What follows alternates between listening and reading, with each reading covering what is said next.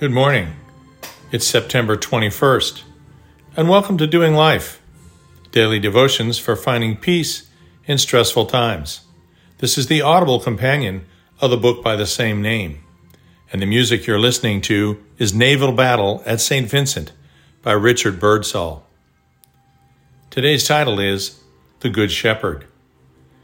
Just say the word, and my servant will be healed. For I am also a man under authority, with soldiers under me. And I say to this one, Go, and he goes. Matthew 8, 8 through 9. Recently, I was reading C.S. Forester's 1955 classic, The Good Shepherd. I knew it would be excellent because as a boy I grew up in a sailing family. I had read all of the famous Horatio Hornblower series by the same author. But the real impetus for picking up this novel of historical fiction was the recently released major motion picture, as they say, entitled Greyhound, produced, directed, and starred in by Tom Hanks. It is based closely on the 1955 novel. Hanks wanted to do justice to the so called Battle of the Atlantic, perhaps the most critical and longest contested theater of World War II, but to date, the least depicted in popular media. Hanks plays the American U.S. Navy commander George Krause, a 42 year old experienced officer, but as yet untested in battle, in command of the USS Keeling. She was the flagship of an international four destroyer escort, which was tasked with guarding a 32 ship supply convoy. The menagerie of different ships, varied in size, configuration, and speed, was crossing the Atlantic to the British, who in 1942 were desperate for fuel food, medical supplies, and clothing.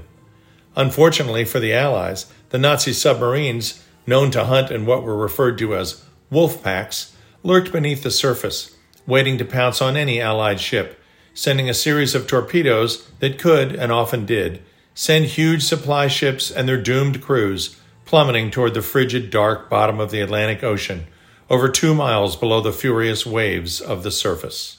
Krause was a deeply religious man not only praying on his knees by his bunk every morning and evening, but frequently calling Scripture to mind in the course of each and every pitching, rolling, gray, freezing spray of a North Atlantic day.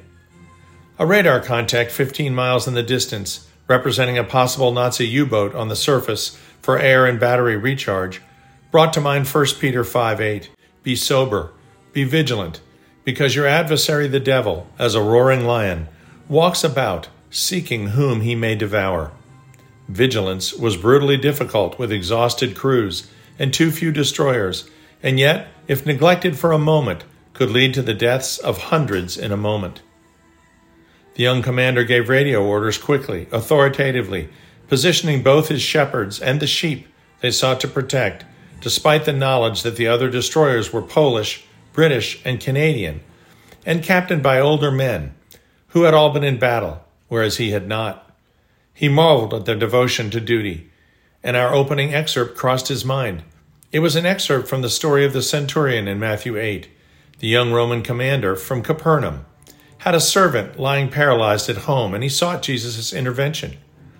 When the Lord offered to follow him home, the centurion famously refused, saying that as a military man under orders, he knew that when he gave an order, it was followed, and the centurion believed in his heart that Christ had power over life itself and merely needed to say the word and it would be done, even without Jesus' physical presence at the servant's bedside. The other captains had faith in him, in the unified chain of command, in the power of the Allies, working together to defeat the closest enemy to Satan himself that the world had ever known. Their obedience was complete, without hesitation, without thought to their own peril, because they trusted in the Good Shepherd who commanded the USS Keeling. Krause, too, would put his trust in his own commander, Jesus Christ, and do so over and over, despite the horrific vicissitudes of battle on the high seas. We all face hardships every day, some small, some nearly overwhelming.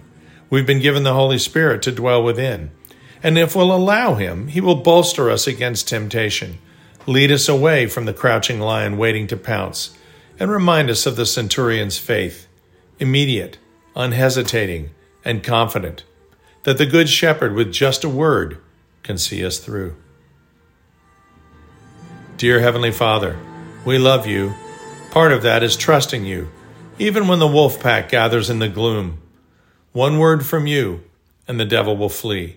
One word from you, and no matter if life in this world continues, our home with you is never ending and persists right there on the other side of our last breath. Amen.